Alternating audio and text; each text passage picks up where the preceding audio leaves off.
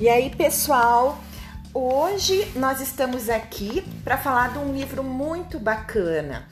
Ele é o livro Pega Esconde, da Ney Ribeiro.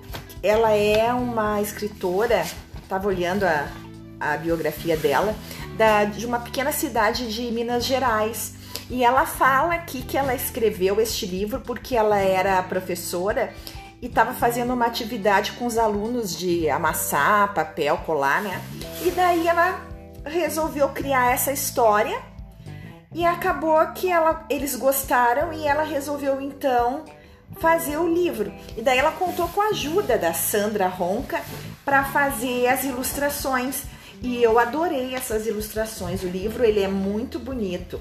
É, o que, que é o Pega Esconde? O Pega Esconde Gente, é a história de um ratinho. O nome do ratinho é Shot. E esse ratinho, ele encontra algumas coisas pela casa onde ele mora, né? E ele leva tudo lá para sua ratoeira.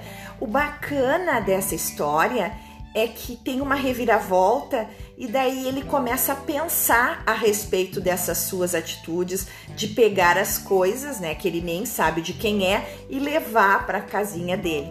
E também outra coisa que eu achei legal assim no livro que para as crianças uh, vale assim para eles analisarem é que ele pega objetos e transforma a utilidade desse objeto. Então a gente vê, a criança vai ver, né, que um objeto ele pode servir para várias coisas, dependendo do que, que a gente está precisando. Isso me reportou um pouco até na questão do homem lá na época que ele era primata e que ele começou a transformar as coisas. Ele pegava um, uma pedra e transformava numa ponta de uma lança, e assim por diante ele foi transformando as coisas e trazendo para sua casa, para o seu dia a dia, né? No caso, a caverna. E é mais ou menos isso que o shot faz. E eu tinha dito, né, no começo desse, dessa conversa com vocês, que as ilustrações são muito bonitas. Sabe que eu tenho a impressão, quando eu olhei as ilustrações assim, parecia que ela era feita de giz de cera. E aqui na, na biografia da Sandra, né, no final do livro, ela fala que ela usou para fazer essas ilustrações tinta acrílica, guache, colagem e giz pastel. Por isso que eu tive a impressão do giz de cera. Então, em algumas uh, ilustrações vocês podem ver que a gente vê então o giz de cera que ela faz e ficou a composição ficou muito bonita. Sem contar que o shot é uma gracinha, né? O ratinho é uma gracinha. E dá para se trabalhar também, assim, quando os pais, o professor mesmo estiver lendo com a criança esse livro, uh, tem uma coisa muito legal que eu achei também. Eu sou professora de matemática, apesar de gostar muito de leitura. E aqui tem a questão da sequência. A gente pode, depois que lê com a criança, ou se ela já lê, né, fazer aquela uh, brincadeira da memória o que, que ele pegou primeiro?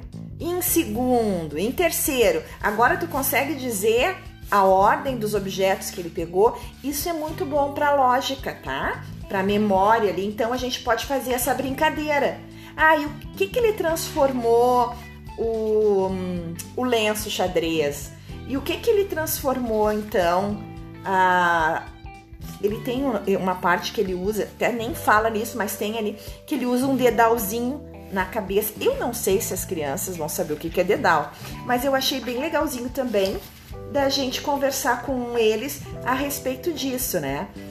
E tem várias coisas. Eu, eu quando eu pego um livro infantil, assim, eu já começo a imaginar, a criar em cima.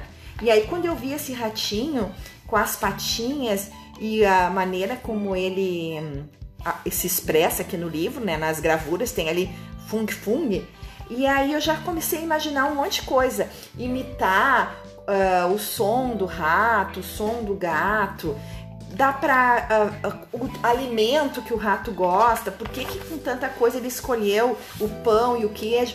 Então tem uma infinidade de coisas. E a questão moral também, né? De a gente não pegar o que não é nosso e que também é importante a gente partilhar aquilo que a gente tem demais. Então fica a dica aí. Olha, é um livro muito bonito, bem ilustrado e uma história divertida com um personagem que é uma fofura, que é o Ratinho Shot. Fica a dica então.